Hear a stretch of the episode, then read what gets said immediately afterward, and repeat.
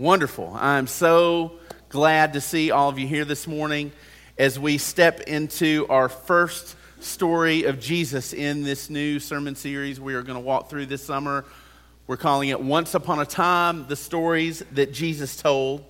And this morning we're going to return to Matthew chapter 13 uh, to examine the first parable of the teaching ministry of Jesus, the parable of the soils. Now, if you remember from last Sunday, we introduced this series um, with a conversation that Jesus has with his disciples right after he tells this parable publicly for the first time. And in this conversation he has with his disciples, they ask him the question Jesus, why are you all of a sudden teaching the crowds in parables? And if you remember from last week, the answer Jesus gives them may have shocked you a little bit. It was a twofold answer. Jesus basically said, first of all, the parables are to reveal the mystery of salvation to those who are following him, the ones who are putting their faith in who he said he was, and believing all of the things that he had already taught plainly. It was to reveal the secret, the mystery of salvation. And when we say secret, we're not talking about some cryptic hidden thing. We're talking about a, a new fulfillment of what had already been revealed in the Old Testament. Jesus came to fulfill. And he says, I've got a, a mystery. I'm going to teach you about the salvation that the fathers of our faith have longed to see. So it was to reveal the truth to the ones who were listening. But the parables were also to conceal the truth, to cover it up. You say, well, why would Jesus ever want to cover up his teaching from anyone? It was to conceal the truth from the ones who had already, already rejected his public ministry, all of the teaching that he had already given, and they had closed their hearts to what he had to say. They had made their decision. And the message Jesus has is no longer for them because they have rejected him, even to the point of blasphemy when they accused him of healing through the power of Satan himself. That's how far their unbelief went to even accuse him of being empowered by Satan to perform the miracles that he had performed. And so, Jesus, in the parables, for those people, he is bringing a righteous judgment on them because of their unbelief.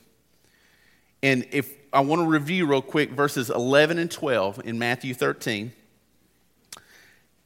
In Jesus' explanation, he says, He replied, Because the knowledge of the secrets of the kingdom of heaven has been given to you, but not to them. He's talking to his followers.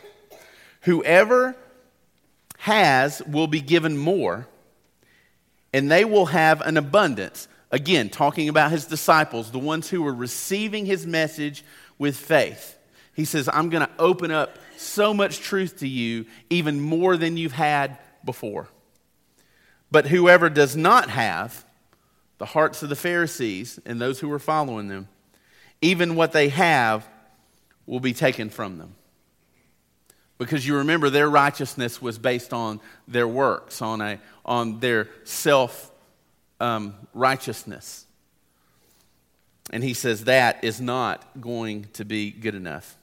So, after he explains the purpose of the parable that he just taught, he keeps his promise and he sits and explains the meaning of the parable of the soils to his followers. And so, I want us to begin this morning by reading the parable as Jesus told it to the crowd in the first portion of Matthew 13. And then we're going to skip down to the latter portion of the chapter and read Jesus' explanation as he sat with his disciples after the big crowd public teaching and explained it to them. So if you'll look in your Bibles to Matthew 13, we're going to begin in verse 1. That same day, Jesus went out of the house and sat by the lake. Such large crowds gathered around him that he got into a boat and sat in it while all the people stood on the shore. Then he told them many things in parables, saying, A farmer went out to sow his seed. As he scattered the seed, some fell along the path, and the birds came and ate it up. Some fell on rocky places where it did not have much soil. It sprang up quickly because the soil was shallow. But when the sun came up, the plants were scorched and they withered because they had no root. Other seed fell among thorns, which grew up and choked the plants. Still, other seed fell on good soil, where it produced a crop, a hundred, sixty, or thirty times what was sown. Whoever has ears, let him hear. And so then later on, as he gets pr- privately with his disciples, he explains to them, and we skip down to verse 18. Listen then what the parable of the sower means. When anyone hears the message about the kingdom and does not understand it, the evil one comes and snatches away what was sown in their heart. This is the seed sown along the path. The seed falling on rocky ground refers to someone who hears the word and at once receives it with joy. But since they have no roots, they last only a short time. When trouble or persecution comes because of the word, they quickly fall away. The seed falling among the thorns refers to someone who hears the word, but the worries of this life and the deceitfulness of wealth choke the word, making it unfruitful. But the seed falling on good soil refers to someone who hears the word and understands it. This is the one who produces a crop yielding 160 or 30 times what was sown. Now, because I want us to be sure that we have a clear understanding of this parable, this is perhaps one of the most important, maybe the most important parable that Jesus told in his ministry. So it's very important that we understand exactly what this story means. And so we're going to tackle it in two parts for time's sake. We're going to look and we're going to introduce the story, and then we're going to look at the first two soils today. And then I want you to come back next Sunday, and we're going to look at the last two and wrap up the story. And so I want us to begin verse by verse, we're going to go back to Matthew 13 and start with verse 3. Then he told them many things in parables, saying, A farmer went out to sow his seed. Stop right there. First, before we can understand the story, we have to know who is the farmer and what kind of seed is he sowing. At that present moment, the farmer, the sower, was Jesus himself. But for our application, the sower is anyone who shares the true message of the gospel. And the seed is what? The gospel.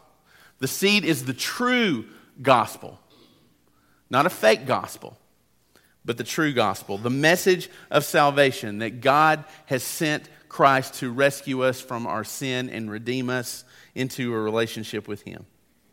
Now, Jesus was very intentional about the way he told parables. You notice that Jesus' parables weren't full of fantastic, out of this world type things. They weren't fantasy, they weren't sci fi. They were, they were very much uh, everyday life. Jesus told his stories with characters and settings and situations that were a common part of everyday life for the people he was teaching. And so, in this region of Galilee, to tell a story about farming made sense because it was a community of farmers. Everyone there would have understood anything that Jesus had to say about farming. Many of them were farmers themselves. And a farmer of that day who would go out to the fields to sow seed would have a large bag, a, a large shoulder bag that he would carry with him. And it would be full of seeds, seeds for, for wheat or barley or whatever he was going to be sowing. And as he would walk through the field, he would reach in with his hands and grab as much seed as he could possibly hold, and he would just literally throw it. Just everywhere, he would, he would scatter the seed. Um, the language almost implies a, a, a broadcasting. This wasn't a sowing of seed that was um, like some of us when we plant plants, where, where, we, we dig a specific hole and we put the seed in the hole and then we cover it up. This is not the way this kind of seed was sown. It was a broadcast. As he walked through the field, he's just throwing as much seed, a generous portion of seed everywhere as he walks. See, there's another purpose to this parable. Remember, he's trying to teach and instruct the ones who are following him. He's trying to train his disciples and instruct them.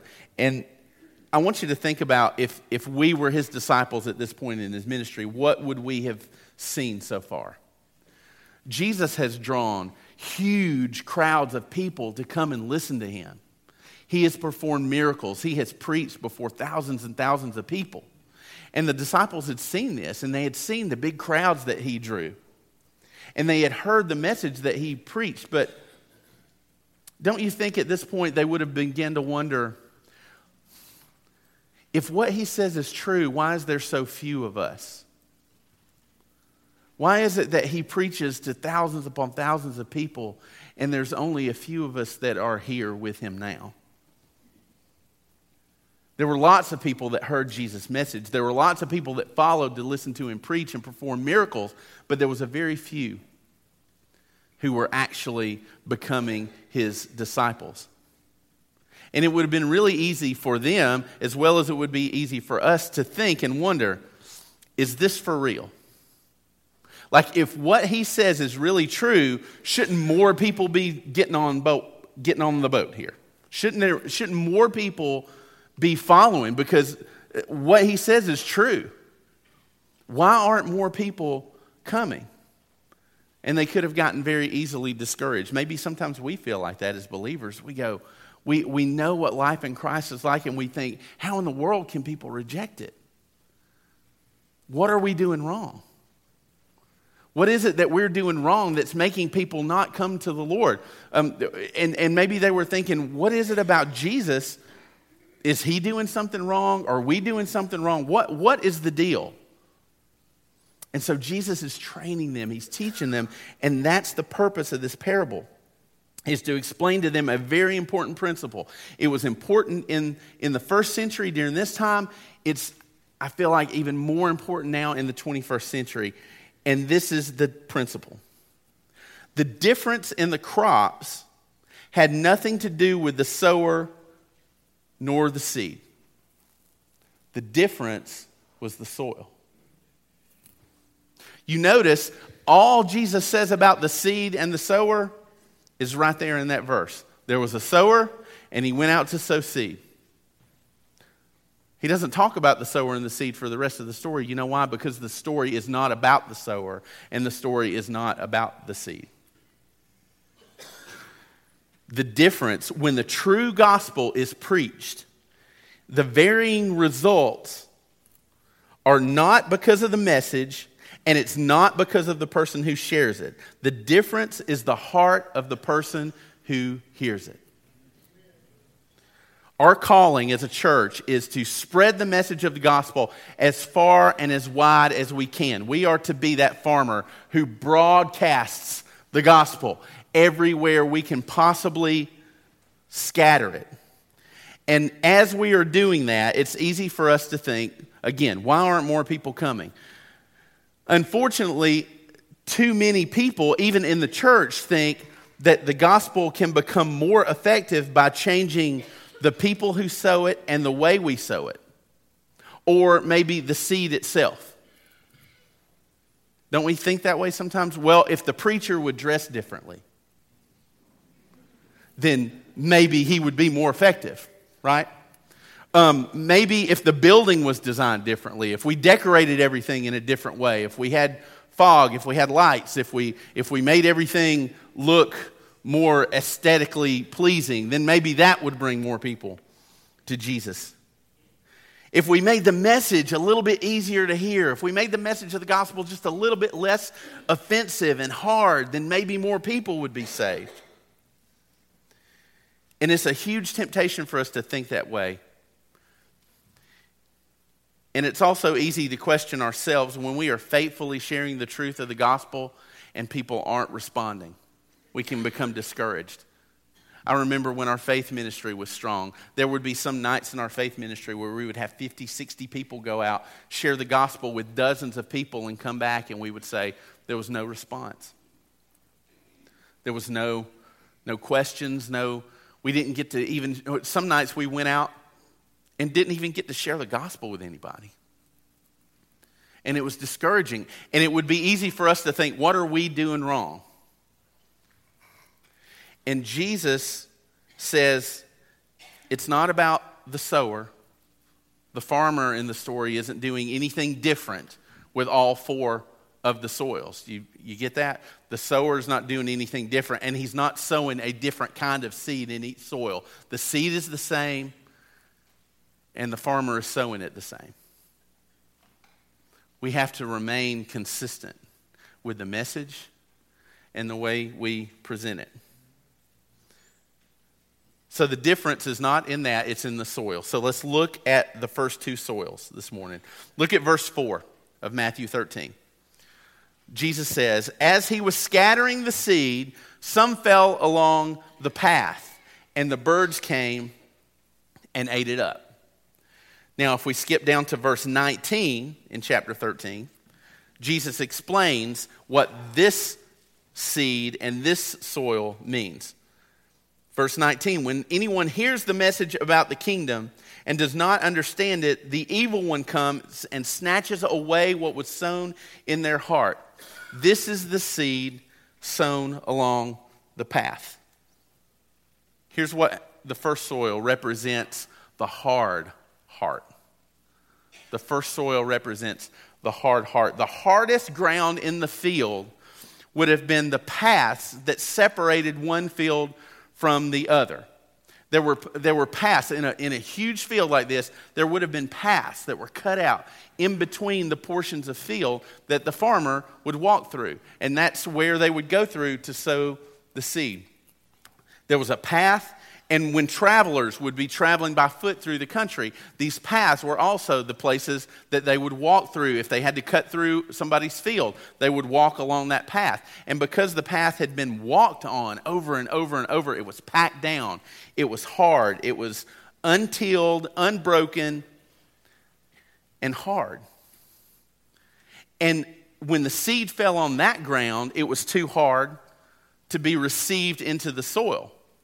And so it just lay on top, easily exposed for the birds. And you can bet when the sower was out sowing seed that the birds were hanging around because they knew in this broadcast of seeds that were being scattered, there was going to be lots, several that fell on the hard path that wasn't going to penetrate the soil. And so the birds would come and they would follow right behind the farmer and they would quickly steal away that seed. That hard ground describes the heart of the Pharisees. Um, and the ones who were following the misguided leadership of the Pharisees. This was actually the majority of Israel that Jesus is talking about here. They had already made up their minds about Jesus about who he was, and there was really nothing that he could say or do that was going to change it. And even though the Pharisees constantly were asking for signs and miracles, perform some wonderful miracle for us, Jesus, so that we can know who you are, it still never changed their hearts. And Jesus actually said that to them. It says, He said, It doesn't matter what I do.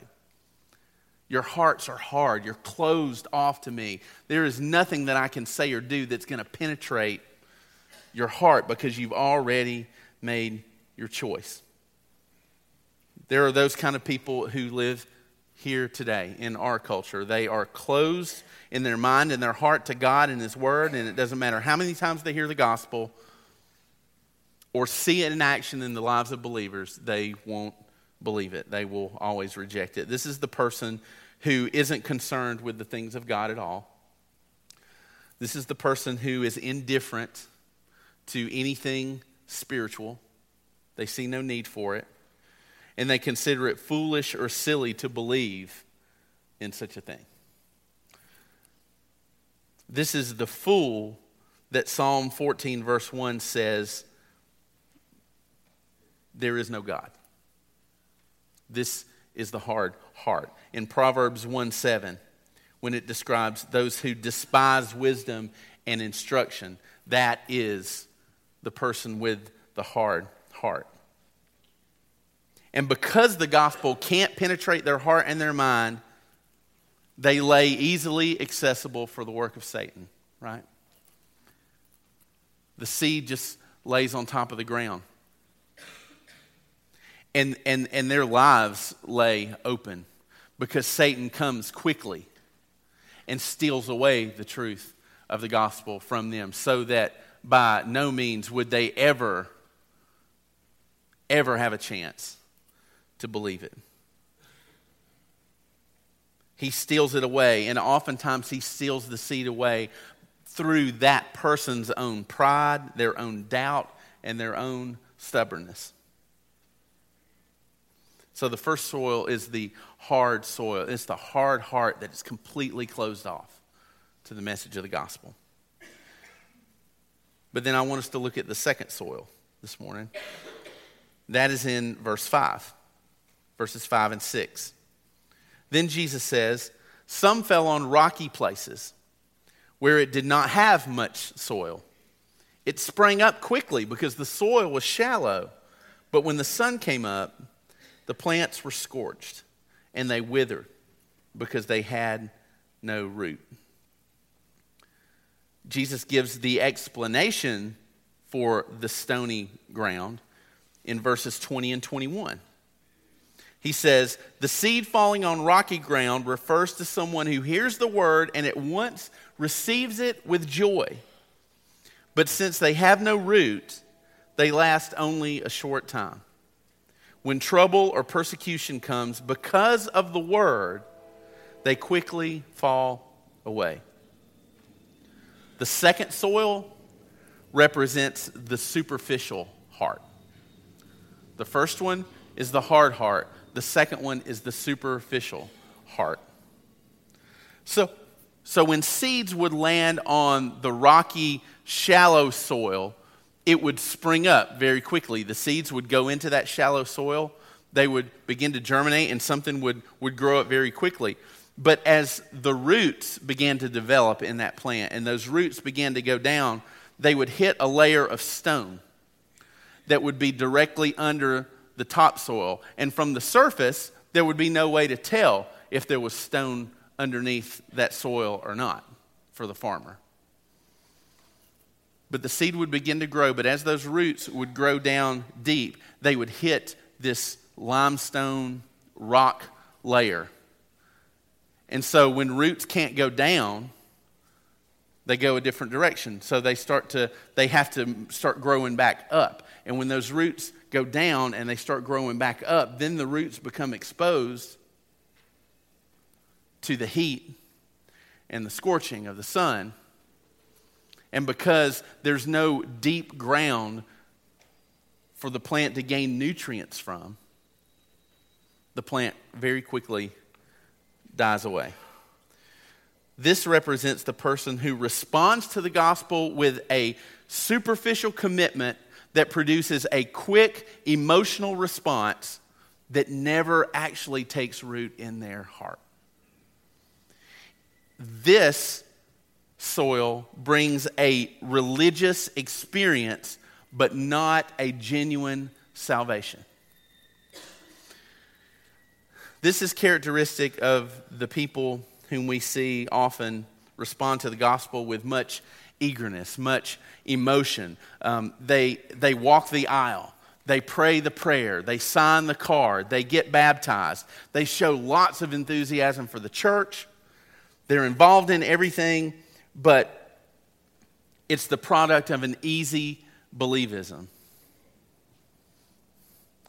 Folks, the church overall for many years has been guilty of promoting an easy believism that all you have to do to be in a relationship with Jesus is just walk down the aisle and pray a prayer and sign a card, and you are in. And so many people respond to the gospel that way. and, and this is the soil of their heart. And Jesus says it doesn't produce a lasting life. It produces an emotional, religious experience that only lasts for a little while and then it goes away. It's, Jesus says that joy, that they receive it with joy, and that joy lasts until what? Jesus says, when trouble comes, when persecution, when trouble or persecution comes because of the word, what happens? They fall away very quickly. They came to Jesus with the thoughts that everything would be great from that point forward because maybe somebody told them, if you just let Jesus, invite Jesus into your heart, everything will be great. And they believed it. But then when trouble came, when life begins to get real in the life of a believer, and, and you start to experience the trouble of the world, they say, hey, hold on, wait a minute. This is not what I signed up for. Their joy is scorched by the heat of trouble and suffering, and their commitment and faith will die with it. Months and even years sometimes after they make a commitment to Christ, what develops is no evidence of any change, any fruit in their life at all. There is no lasting perseverance. Therefore, there is no genuine faith. There was an English evangelist in the 1700s named George Whitefield, And the story, uh, it's been told of him that he would preach. He would do lots of outdoor evangelism events, and he would preach to thousands of people. And people would ask him after he would preach one of these events, he would say, Mr. Whitefield, how many, um, how many people got saved today? How many people gave their life to Jesus? How many people came into the kingdom? And Whitefield would reply, Well, we'll see in a few years. And, and what he was saying was very true. He didn't count just because somebody made a profession of faith that that was a genuine commitment to the Lord. And what we have kind of done in modern day culture and even in modern day church is we've built this system of numbers that if we could just get people to walk down an aisle and we can put them in the water, then we count that as a baptism and we, we count those numbers. And, but how many of those people experience real, genuine salvation that lasts through the trouble and the pain and the persecution that the world brings on them? Too often, a shallow response to the gospel comes because the gospel has been falsely preached or falsely represented. When people are emotionally manipulated with promises of health and wealth and prosperity, it will produce this kind of response. And when people are whipped into an emotional frenzy through dramatic words and stories and sometimes even music, and they're called to respond to Jesus with their emotions rather than with their mind, it will also produce this kind of response. It's a temporary religious experience that has no root. Because Jesus, when he talked about the kingdom, he didn't make promises like that. He didn't make promises like prosperity theology and, and, and some evangelists make today. Jesus would respond to superficial followers with warnings of hardship and suffering. When they would come to him and say, Jesus, we want to follow you, Jesus would warn them. And he would say, uh, maybe, maybe you do, maybe you don't. Here's what it's going to mean if you follow me. This is what is going to come. It was almost as if his call to the gospel was not come and live your best life now, which is what many people will preach. Jesus' call to the gospel was more come and give up your life now. Come and lose your life. Come and die. Well, that's not going to be super popular so people will turn away from that message. If we want to create numbers, if, if, if we as a church decided that numbers were our thing, Oh, we could do it. We could blow out great music, and I could, I could stir your hearts and your emotions with these great stories. And then I could, I could get you to walk the aisle and pray a prayer and make you cry. And then two years down the road, there would be nothing. No evidence of any kind of fruit in your life because we've sown seed in shallow soil. But now I, I, I do want you to understand that there's going to be shallow soil no matter how responsibly we share the gospel. No matter how responsible and true we are in sharing the gospel, there is always going to be shallow soil, superficial hearts like this. If a person's profession of faith in Christ doesn't involve a deep conviction of sin, a real sense of lostness, a hunger and thirst for truth, and a willingness to suffer for the sake of Christ, then it's only a matter of time before that will show itself to be empty faith. The song we just sang in our worship time said, We will overcome. By what? By the blood of the Lamb and by the word of our testimony. The shallow heart can't overcome. The superficial heart doesn't overcome the trials that life brings it through the blood of Christ and through the word of their testimony because it's shallow. When trouble comes, they quit. They leave, they fall away. Neither of these two hearts this morning, neither the hard heart nor the superficial heart is fertile ground for genuine salvation. Neither of these people are saved. Even though the shallow heart looks to be on the outside, but you remember I told you that the sower, when he's throwing the seed out, the shallow soil, the top of it, looks the same as the good soil. It's what's underneath it. Is that layer of rock? How deep is the soil? Neither of them are fertile for genuine salvation. And so next week, we're going to see the other two soils. Because honestly, if we wanted to do the other two this morning, you'd be here another 30 minutes. And I'm not going to do that to you today. But I want you to come back because we're going to go back because these two are important, but the last two are, are even more important. And I believe that every person who hears the gospel will respond in one of these four ways. Like these are these are the different ways people respond to the gospel. If there were more than these, I think Jesus would have included them in his parable, don't you think? He would have said, here are, here's another way, here's a fifth way, here's a sixth way. And you know what that says about us? That means that, that for all of us, one of these soils describes our heart. And so that's why next week it's really, really important that you come back so that we can talk about the last two. So, for the ones who are earnestly sowing the seed of the gospel, this morning, the ones of us who, who know the gospel, the ones who, who share it and look for opportunities to share it on a daily basis.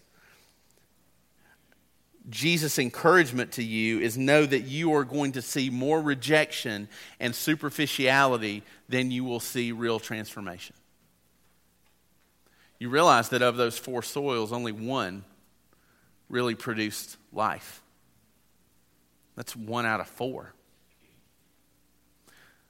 Jesus is saying, don't be shocked. Don't be surprised that my message is rejected. Don't be surprised that people have such a shallow understanding of their commitment that they make that it doesn't last, that it falls away. Don't be shocked. It was an encouragement to the disciples to say, This is why, when I preach to so many thousands, that there's only a few of you who are sticking around. There's only a few of you who are really earnestly following after me. But you know what the encouragement should be?